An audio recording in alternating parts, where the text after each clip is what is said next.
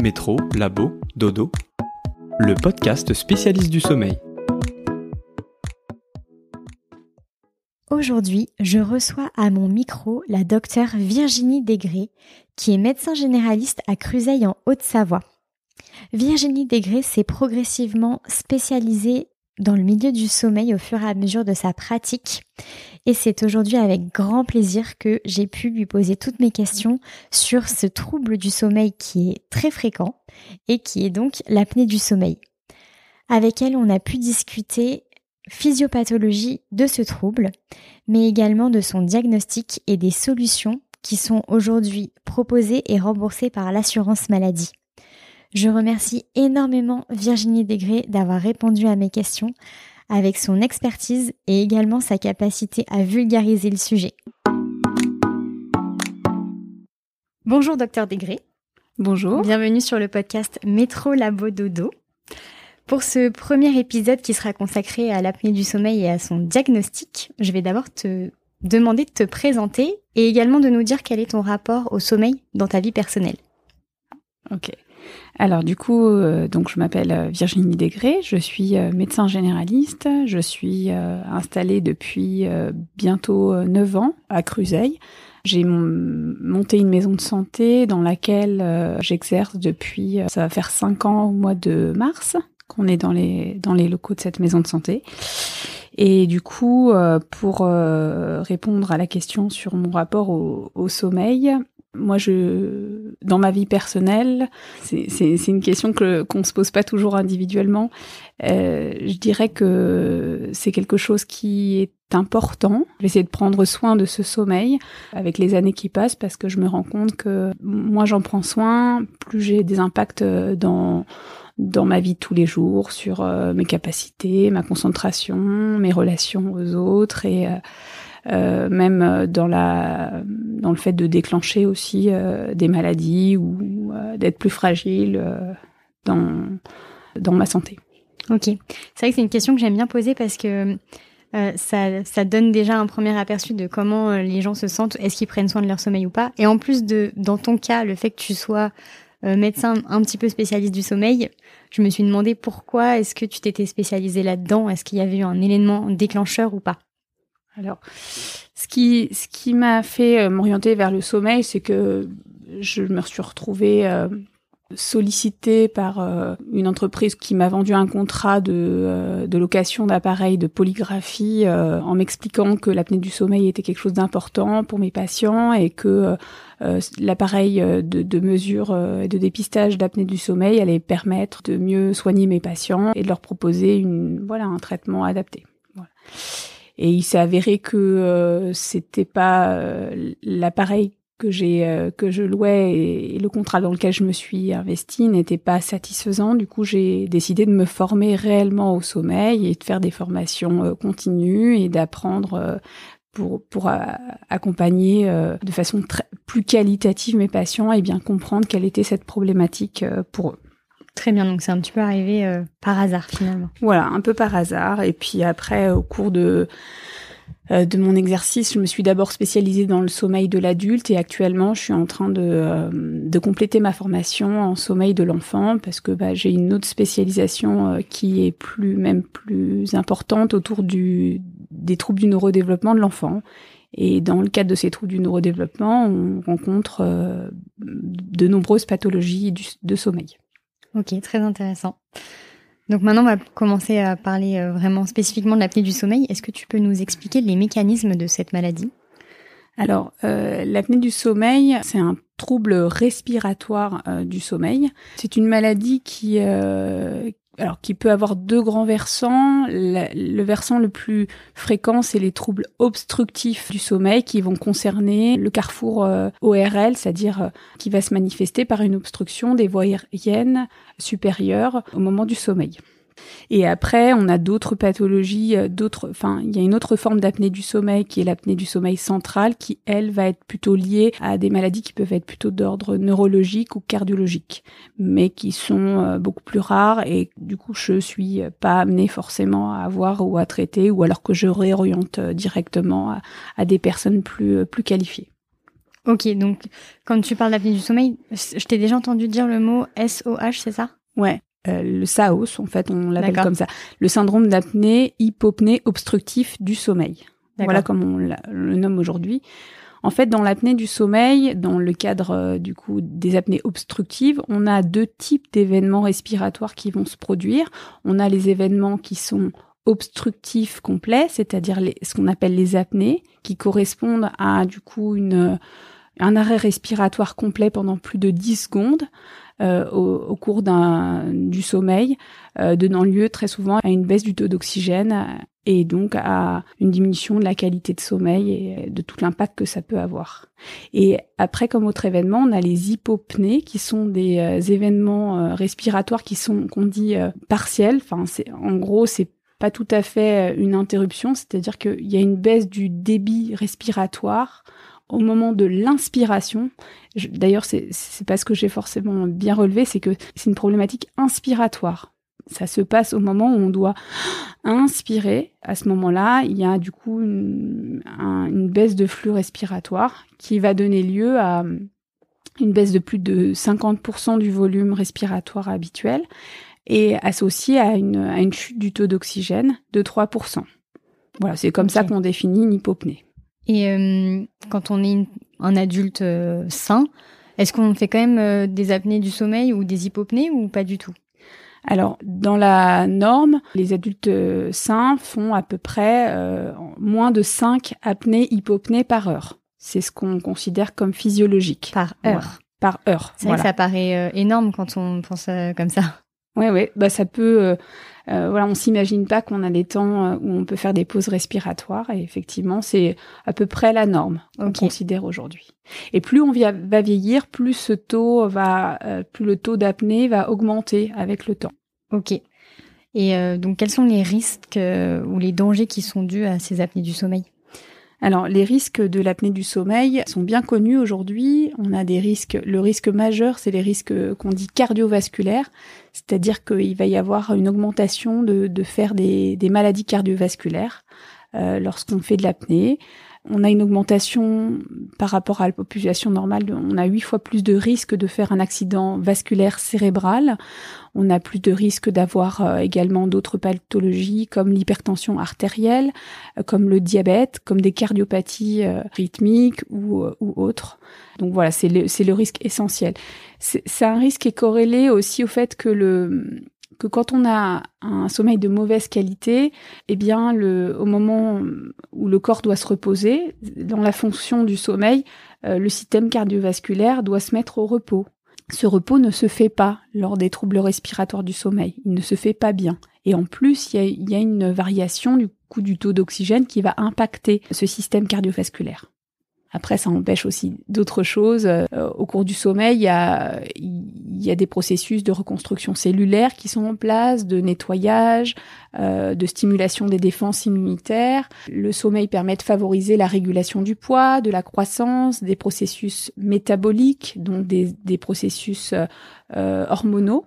Ça permet également de, de restaurer tout ce qui va être de l'ordre neuronal. Donc ça permet de, de, mettre en place des processus de mémorisation, d'acquisition, de régulation de l'humeur, de maturation euh, dans l'apprentissage et l'adaptation, euh, mais aussi de lutter contre le vieillissement. Donc il y a beaucoup beaucoup de fonctions dans le sommeil qui sont euh, très importantes. Et du coup, ben, d'avoir de l'apnée du sommeil, ça va être délétère pour toutes ces fonctions du sommeil. Ok. Et quand un patient vient te consulter, Mhm. Euh, déjà, pourquoi est-ce qu'il vient de consulter et comment est-ce que tu vas faire pour euh, poser un diagnostic d'apnée du sommeil? Alors, on a deux grands motifs de consultation, on va dire dans le cadre de, de, consultation de sommeil, c'est soit il y a des symptômes, soit le patient se plaint de quelque chose, donc de fatigue, de somnolence, c'est-à-dire une capacité à, avoir, à s'endormir plus facilement la journée. Il peut y avoir aussi une plainte en termes de qualité de sommeil, il peut y avoir des troubles de l'humeur, des ronflements, des douleurs, de la gêne respiratoire, tout ça, c'est les symptômes qui peuvent les, qui peuvent amener les patients à consulter. Et puis on a l'autre versant qui est euh, chez les patients qui sont déjà porteurs de maladies euh, cardiovasculaires, respiratoires, neurologiques, ORL, psychiatriques ou maladie métabolique ou hormonale, chez ces gens-là, chez certains, on va faire des dépistages systématiques euh, à la recherche de cette apnée du sommeil. Ok, donc là, là, on parlait vraiment des personnes à risque. Voilà, donc il y a, y a, vraiment le côté dépistage et il y a le côté aussi des patients qui ont des symptômes. Et les deux peuvent se, bien sûr s'associer. D'accord. J'avais entendu parler d'une grille d'Epworth. si je comprends bien, c'était une grille où il fallait noter les symptômes qu'on avait. Est-ce que tu peux nous en dire plus? Ouais. Alors la, la grille d'Epworth, c'est une grille euh, qui va évaluer la somnolence du patient au niveau de diurne, donc de la journée. Et cette euh, grille, elle va euh, consister à mettre un score de somnolence en fonction de la des moments dans la vie du patient. Alors, elle est actuellement, je pense, un petit peu ancienne parce qu'il y a des questions qui qui sont pas toujours corrélées à, à la vie euh, actuelle, comme par exemple quand on demande à un patient euh, si euh, ça lui arrive de somnoler ou de s'endormir quand il est en train de regarder la, la télé ou quand il est en cinéma dans la journée, c'est des choses qui arrivent très peu puisque les, les patients sont plutôt devant des écrans, mais pas de ce type-là. Du coup, c'est pas une question qui va sortir ou qui va être positive. Donc, il faut qu'ils arrivent à s'imaginer dans une dans une situation qu'ils vont pas forcément vivre quotidiennement. Hmm. ok. Voilà. Et cette grille des Puerts, du coup, elle, a, elle, elle va plutôt nous donner un score en termes de dette de sommeil. C'est pas euh, une grille qui va dire euh, euh, si vous avez un score qui est élevé, vous avez de l'apnée du sommeil. C'est une grille qui va plutôt évaluer la sévérité de cette somnolence. Donc, quelqu'un peut avoir un autre trouble du sommeil ou alors une dette de sommeil liée à autre chose que de l'apnée. Euh, comme euh, un temps de sommeil euh, insuffisant, par exemple, eh ben il peut avoir un score d'Epworth qui va être assez élevé s'il ne dort pas assez. Ok. Voilà. Donc finalement, cette grille ne suffit pas à diagnostiquer une apnée du sommeil. Voilà, c'est une, une échelle qui nous permet d'évaluer la sévérité mm. de d'une somnolence mais elle peut, qui peut être expliquée par autre chose. C'est pour ça qu'on va utiliser d'autres outils, comme par exemple, moi j'utilise très souvent un agenda de sommeil. Je demande aux patients de me noter euh, pendant au moins 15 jours avant la consultation, à quelle heure ils se sont couchés, combien de temps ils ont mis à s'endormir, le temps de sommeil qu'ils ont eu sur la nuit, s'ils se sont réveillés, comment au réveil ils se sentaient, s'ils sont fatigués, s'ils ont eu l'impression d'avoir euh, euh, passé une mauvaise nuit, et est-ce que dans la journée ils ont ils ont eu de la somnolence? C'est un agenda qui va être réalisé sur 15 jours qui me permet de voir un petit peu comment euh, plutôt est le comportement de sommeil du patient et qui va me donner des indices euh, complémentaires pour savoir est-ce qu'il y a un comportement de sommeil qui est pas toujours adapté ou un environnement qui lui permet pas forcément de, dormir euh, dans de bonnes conditions. Ok. Est-ce que tu fais d'autres examens ou c'est les seuls? Au préalable en questionnaire, c'est essentiellement ça. Après, je vais poser les questions euh, qui sont plutôt relatives aux symptômes de l'apnée du sommeil. Donc, les questions euh, qu'on va poser dans le à la recherche d'un SAOS, c'est donc on va rechercher des symptômes qui sont euh, durs, donc la journée, donc, euh, euh, donc cette somnolence-là, on va rechercher une sensation de fatigue, des difficultés de concentration ou de mémoire. Euh, il peut y avoir aussi des troubles de libido. Et ce qu'on a aussi, un indicateur qui est important, c'est les ce qu'on appelle les céphalées. Donc c'est des maux de tête, mais au moment du réveil, le matin, qui se retrouvent à peu près chez 18% des patients apnéiques. Et après, on va rechercher aussi les symptômes qu'on dit nocturnes, donc qui ont lieu pendant la nuit. Donc les ronflements sévères et quotidiens, ce n'est pas systématique. Tous les patients apnéiques ne sont pas forcément ronfleurs, donc il faut, euh, on va aller chercher d'autres d'autres éléments. Euh, les réveils fréquents sont aussi des, des indicateurs d'apnée du sommeil. Les pauses respiratoires constatées par l'entourage, c'est pas toujours systématique non plus puisqu'on a bien défini que dans l'apnée du sommeil, on pouvait avoir des apnées, mais aussi des hypopnées.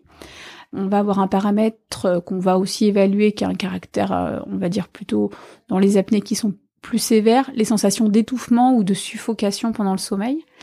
On a aussi les reflux gastro-œsophagiens qui surviennent la nuit, qui sont aussi associés à, à l'apnée du sommeil, l'agitation nocturne et ce qu'on appelle la nicturie, c'est-à-dire le fait d'être réveillé par, euh, avec un besoin d'aller uriner, et qui est aussi quelque chose qu'on retrouve fréquemment associé à l'apnée du sommeil.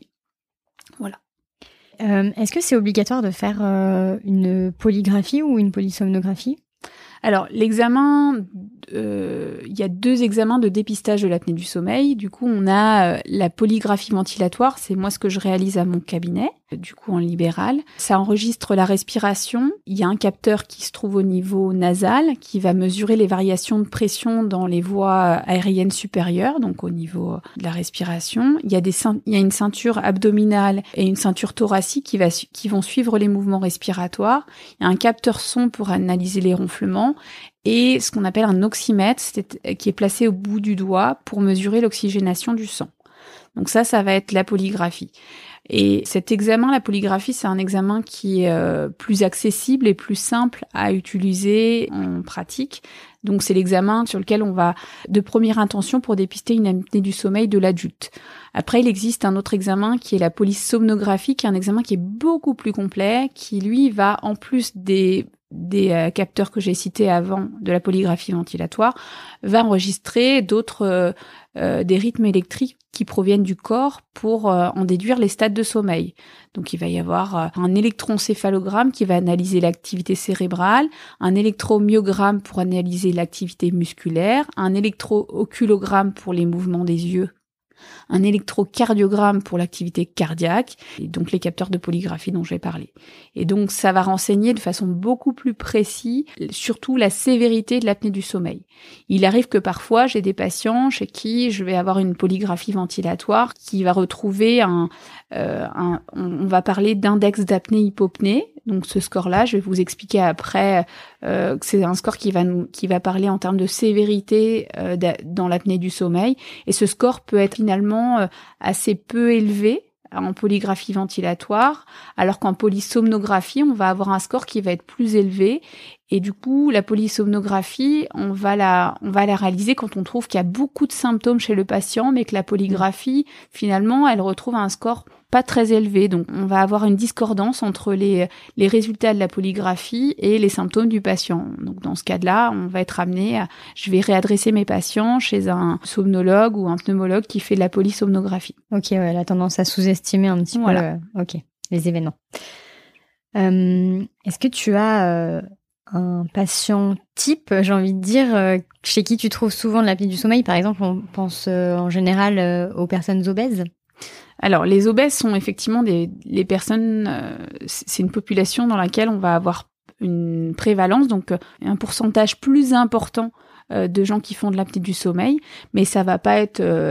il n'y a pas que dans cette population-là qu'on retrouve des gens apnéiques. Et donc le patient lambda un peu standard, c'est effectivement plutôt le patient qui se présente, qui est en situation d'obésité, qui a aussi des, des, facteurs de risque cardiovasculaire qui sont déjà là, comme euh, du diabète euh, très souvent et euh, même le gros facteur de risque cardiovasculaire c'est ce qu'on appelle le syndrome métabolique qui va du coup associer déjà des désordres métaboliques associés à l'obésité. Plus l'obésité est, est, sévère, donc plus l'indice de masse corporelle est élevé, au-delà de 40, on a encore plus de risques d'avoir une apnée qui est sévère chez les patients.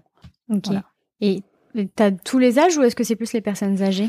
Alors non, plus les, patients vieillissent, plus il y a un risque d'apnée qui est euh, qui est importante. On retrouve d'ailleurs dans les dans les chiffres qu'on a euh, entre 20 et 44 ans, on a on considère qu'on a à peu près 8% euh, des personnes qui qui présentent de l'apnée. Entre 45 et 64 ans, on est plutôt autour de 20%. Et après 65 ans, on va plutôt être autour de 30% des personnes. Donc euh, c'est avec le temps, effectivement, en fonction de l'âge, l'incidence augmente. Mais la population jeune n'est pas négligeable non plus. 8%, c'est pas négligeable. Ouais, 8% n'est pas négligeable. Voilà. Ok. J'ai aussi entendu parler de cas un petit peu particuliers comme euh, les chauffeurs ou euh, après une chirurgie bariatrique. Est-ce que c'est vrai? Alors, les chauffeurs professionnels euh, sont des métiers à risque dans le sens où euh, c'est des gens qui, déjà qui conduisent des, des véhicules avec, euh, s'il y a un risque de somnolence, c'est des gens qui ont un risque accidentogène important. Et puis, c'est des gens qui sont aussi plus sédentaires, souvent. Donc, ça va être une population où on va aussi avoir associé à cette sédentarité de, des problématiques de, de, de surpoids ou d'obésité et de manque d'activité physique. Et donc c'est une population qu'on va plus surveiller du fait du risque. Et sinon, en termes de chirurgie bariatrique, euh, c'est un examen euh, dépister l'apnée du sommeil, c'est quelque chose qui doit être qui est systématique dans le cadre des bilans. Ça va rentrer dans les dans leurs facteurs d'inclusion dans la chirurgie bariatrique. Un patient qui euh, qui a un IMC qui est euh, inférieur à, à 40 euh, qui n'a pas d'autres facteurs de risque euh, associés, euh, va pas forcément être éligible à, un parcours bariatrique. S'il a un SAOS associé, ça va être un critère qui va le, lui permettre de rentrer dans ce parcours de chirurgie bariatrique. Donc voilà, donc je suis amenée très souvent à avoir effectivement des, des patients qui sont en euh, qui, qui sont dans le début d'un parcours de chirurgie bariatrique pour évaluer si euh, oui ou non ils ont ce facteur de risque associé. Et il y a aussi un intérêt important pour la chirurgie bariatrique, c'est que comme ces patients sont plus à risque d'en faire, c'est important au niveau anesthésique euh, de savoir si on a des patients qui sont qui ont de l'apnée du sommeil parce que ça va changer les conditions d'anesthésie de, de ces patients-là il va y avoir une surveillance et euh, une induction en anesthésie qui va être différente pour ces patients. Et c'est très important de les appareiller avant euh, la chirurgie, d'ailleurs. D'accord, ok. Euh, on a juste pas expliqué ce que c'était que la chirurgie bariatrique. Euh, il me semble que c'est euh, on enlève un bout de l'estomac finalement. Alors c'est la chirurgie bariatrique, c'est la, chirurgie de l'obésité. Mm. Après, il y a plusieurs types de chirurgie bariatrique. La plus euh, répandue actuellement, c'est ce qu'on appelle les sleeves, effectivement, où on va retirer effectivement une partie de l'estomac. D'accord. Il existe d'autres chirurgies euh, qui peuvent avoir plus d'effets indésirables, euh, avec des, des problématiques de malabsorption qui sont aujourd'hui un peu, qui sont moins utilisées par les par, par les chirurgiens de l'obésité. D'accord. Et Dernière, question pardon, concernant les patients, c'était euh, est-ce qu'il euh, y a vraiment un critère euh, d'hérédité ou pas du tout? Il y, a, y, y a, oui, il y a un critère d'hérédité. Alors pas directement, c'est-à-dire que on va pas dire un, un patient qui a qu'il y, a des personnes qui font de l'apnée du sommeil dans sa filiation, dans son hérédité. C'est pas l'apnée du sommeil qui va être héréditaire en soi-même, c'est plutôt que le, on sait que la problématique d'apnée du sommeil, elle va être liée à la formation anatomique des voies aériennes.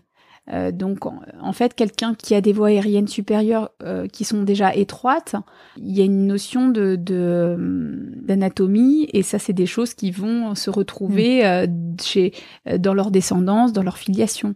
Donc les gens qui ont des petites mâchoires ou qui ont des qui ont des mentons qui sont en arrière, ce qu'on appelle les rétrognaties, il va y avoir un caractère héréditaire. Du coup, sur ces personnes-là, très clairement, et eh ben, il y aura un risque de SAOS qui va être plus élevé. Donc, euh, on va rechercher euh, des personnes qui sont appareillées dans la famille ou qui ont une apnée du sommeil diagnostiquée. Malheureusement, l'apnée du sommeil est quand même encore très sous-diagnostiquée. Du coup, c'est pas forcément euh, des éléments qu'on va qu'on va retrouver chez les patients. Oui, ok. Et on fait pas le diagnostic dès la naissance en se disant qu'il y a une rétrognathie, donc on va regarder. Alors sur des sur des jeunes enfants qui ont déjà une rétrognathie, on sait que euh, ces, ces enfants-là, il va falloir qu'on soit plus vigilant. Hmm. Euh, il y a des syndromes polymalformatifs qui sont euh, chez l'enfant qui vont être pourvoyeurs d'apnée du sommeil. Par exemple, ce qu'on appelle le syndrome de Pierre-Robin, c'est un syndrome qui est souvent associé à de l'apnée du sommeil. C'est des enfants qu'on va devoir, qui vont faire des, des SAOS sévères qu'on va devoir appareiller. Ok. Donc une fois que le patient est diagnostiqué, Qu'est-ce que tu leur proposes comme solution? Alors, ça va dépendre de la sévérité de l'apnée. Un patient, euh, du coup, qui fait, euh, euh, qui a une apnée qu'on va dire légère, entre 5 et 15 apnées par heure, ce patient-là, on va, on va pas lui proposer nécessairement de traitement parce que l'intensité de l'apnée est pas suffisamment élevée pour qu'un traitement puisse être finalement bénéfique. Ça va dépendre de ses symptômes. Voilà. Et souvent, d'ailleurs, les patients qui ont des apnées qui sont légères, entre 5 et 15, sont des patients très peu symptomatiques. Ils viennent me voir parce que c'est le conjoint qui se plaint des ronflements. Du coup, euh, voilà, on va pas forcément euh, indiquer euh, un traitement pour l'apnée. Mm. Mais par contre, on va le surveiller parce que la, la, sévérité risque, enfin, l'intensité de l'apnée peut évoluer au cours de sa mm. vie et du coup, euh, s'accentuer. Après, euh, le facteur de, de variation qu'on a sur ces apnées légères, c'est aussi parfois le, le, le, poids. On va conseiller à ces patients effectivement de faire l'activité physique et euh, d'engager un, euh, un suivi diététique, un équilibrage alimentaire pour euh, l'amener à une perte de poids, pour voilà diminuer son ses apnées. Ok. Voilà. Pour les apnées qui sont entre 15 et 30 apnées par heure, ces patients-là, on va dire qu'ils ont une apnée modérée et euh, l'indication aujourd'hui, les recommandations et la prise en charge, ça va être de proposer s'il y a des symptômes euh, suffisamment importants, euh, de proposer une orthèse d'avancée mandibulaire. Ça va consister à réaliser une sorte de, de gouttière. Je sais pas si vous voyez un peu, euh, euh par exemple, ce que peuvent porter les sportifs, boxeurs ou rugbyman. C'est des sortes de gouttières qu'on va mettre dans la bouche pour eux, c'est pour éviter l'impact euh, des coups et du contact. Eh bien, le patient qui va faire une orthèse, lui, il va aller faire, euh, il va avoir une gouttière qui va être euh, qui va être moulée sur sa dentition et cette gouttière va avoir l'objectif d'avancer la mâchoire inférieure vers l'avant pour que au moment du sommeil, l'obstruction ne se fasse plus euh, à, ce moment-là et du coup que ça supprime complètement les apnées. Ok. Voilà. Donc ça c'est l'orthèse. Euh, si les patients ne tolèrent pas l'orthèse, on va leur proposer le traitement euh, qui va être directement proposé aux gens qui, qui ont de l'apnée sévère, c'est-à-dire à plus de 30 apnées par heure, qui est donc la pression positive continue. On appelle ça la PPC. La PPC c'est une ventilation qui va consister à envoyer de l'air euh, dans les justement dans les voies aériennes supérieures pour maintenir les voies ces, voies aériennes constamment ouvertes. Euh, L'objectif va être d'amener une, une, pression positive constante. Euh, c'est comme si on mettait une sorte de, de prothèse pneumatique dans, le, dans, la, dans, dans les voies aériennes et qu'on gonflait avec, euh, avec de l'air pour maintenir ça tout, tout le temps euh, ouvert. Voilà. Et donc cette, ce traitement par PPC, il, va, il va se faire à l'aide du coup d'une machine euh, qui va être branchée sur secteur, euh, d'un tuyau avec un masque qui doit être complètement étanche pour que la pression puisse passer euh, sans, sans qu'il y ait de fuite. Ce, ce, traitement, euh, il est il est proposé du coup est sévère ou quand il y a une intolérance à l'orthèse ou une contre-indication parce que tous les patients ne peuvent pas avoir d'orthèse d'avancée mandibulaire. Euh, ceux qui ont eu notamment des chirurgies de mâchoire sont c'est des contre-indications euh, à, à, mettre justement une orthèse ou ceux qui ont un état euh, dentaire qui est bien trop euh, mauvais, ces personnes-là, c'est pareil, la, gouttière, elle tiendra pas sur leurs dents. Hmm. Ça sera difficile de, euh, de leur proposer ce dispositif. Donc, on va passer directement sur la PPC. Et ces deux traitements-là, ils sont font exclusivement la nuit?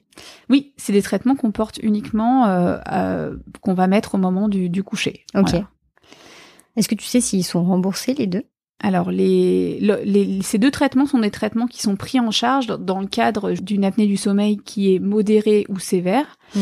Euh, donc, pour l'orthèse d'avancée mandibulaire, euh, il faut que l'apnée soit au minimum modérée, voire sévère. On peut aussi euh, la proposer aux, patients qui ont une apnée sévère et qui ne tolèrent pas la machine. Ça va être pareil. S'il y a un dispositif qui est pas toléré, on va aller vers l'autre. Et l'orthèse va être remboursée par euh, la sécurité sociale sous condition qui est euh, donc euh, un enregistrement qui montre la une sévérité modérée à sévère, des symptômes associés comme du coup la somnolence, la fatigue et les symptômes que j'ai listés un petit peu en termes de symptômes nocturnes, donc des réveils nocturnes, une icturie, des réveils suffocants, des céphalées donc matinales et des ronflements sévères et quotidiens. Voilà, c'est les c'est les critères que nous demande euh, l'assurance maladie pour pouvoir faire une demande de d'entente préalable pour cette prescription parce que c'est des traitements qui sont quand même coûteux. Du mm. coup, ils sont soumis à une demande d'entente préalable au, euh, à la caisse d'assurance maladie. D'accord. Et la, la PPC, du coup, elle est euh, remboursée sous les mêmes conditions que l'orthèse, sauf qu'il faut que ce soit soit l'IH, elle est supérieure à 30, donc il y a une notion de sévérité d'apnée du sommeil, soit euh, l'apnée est modérée, mais il y a des critères associés comme euh, une somnolence diurne excessive, c'est-à-dire un on a une échelle d'Epworth qui va être, qui va avoir un score qui est très élevé, qui est supérieur à 15. Et là, on va parler de somnolence diurne excessive. Et donc, il y a un risque accidentel qui est très fort chez ces, chez, chez ces patients-là. Euh, et ou associer une comorbidité cardio-respiratoire sévère. Voilà. Ok. Et euh, une fois qu'on a commencé euh, les traitements d'apnée du sommeil, est-ce qu'on peut espérer guérir de l'apnée du sommeil? Alors, euh, l'apnée du sommeil, du coup, comme c'est une maladie, comme on a dit, qui touche à la fois qui les voies respiratoires hautes, en fait, il y a une problématique morphologique. Donc, si on perd du poids, on peut réduire l'intensité des symptômes de l'apnée du sommeil. Donc ça, ça va être euh, un critère de guérison si on perd du poids.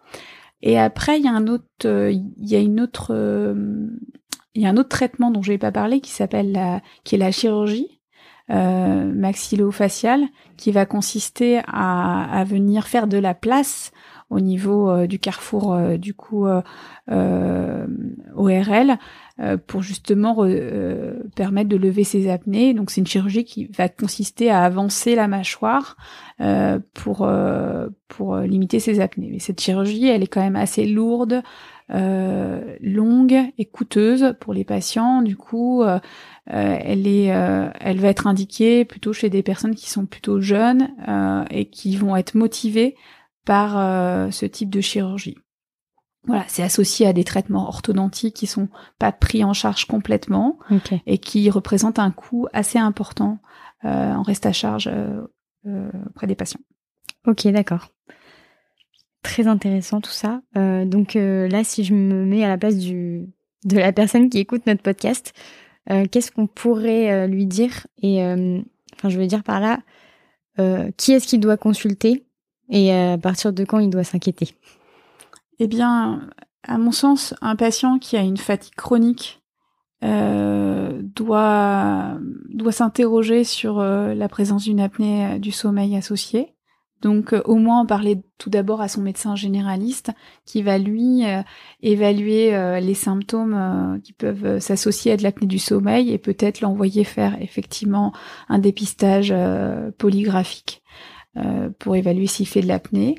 Après, euh, les patients qui ont des maladies cardiovasculaires, les patients diabétiques ont des cardiopathies ou qui ont fait un accident vasculaire, c'est des patients qu'il faut qu'on dépiste systématiquement.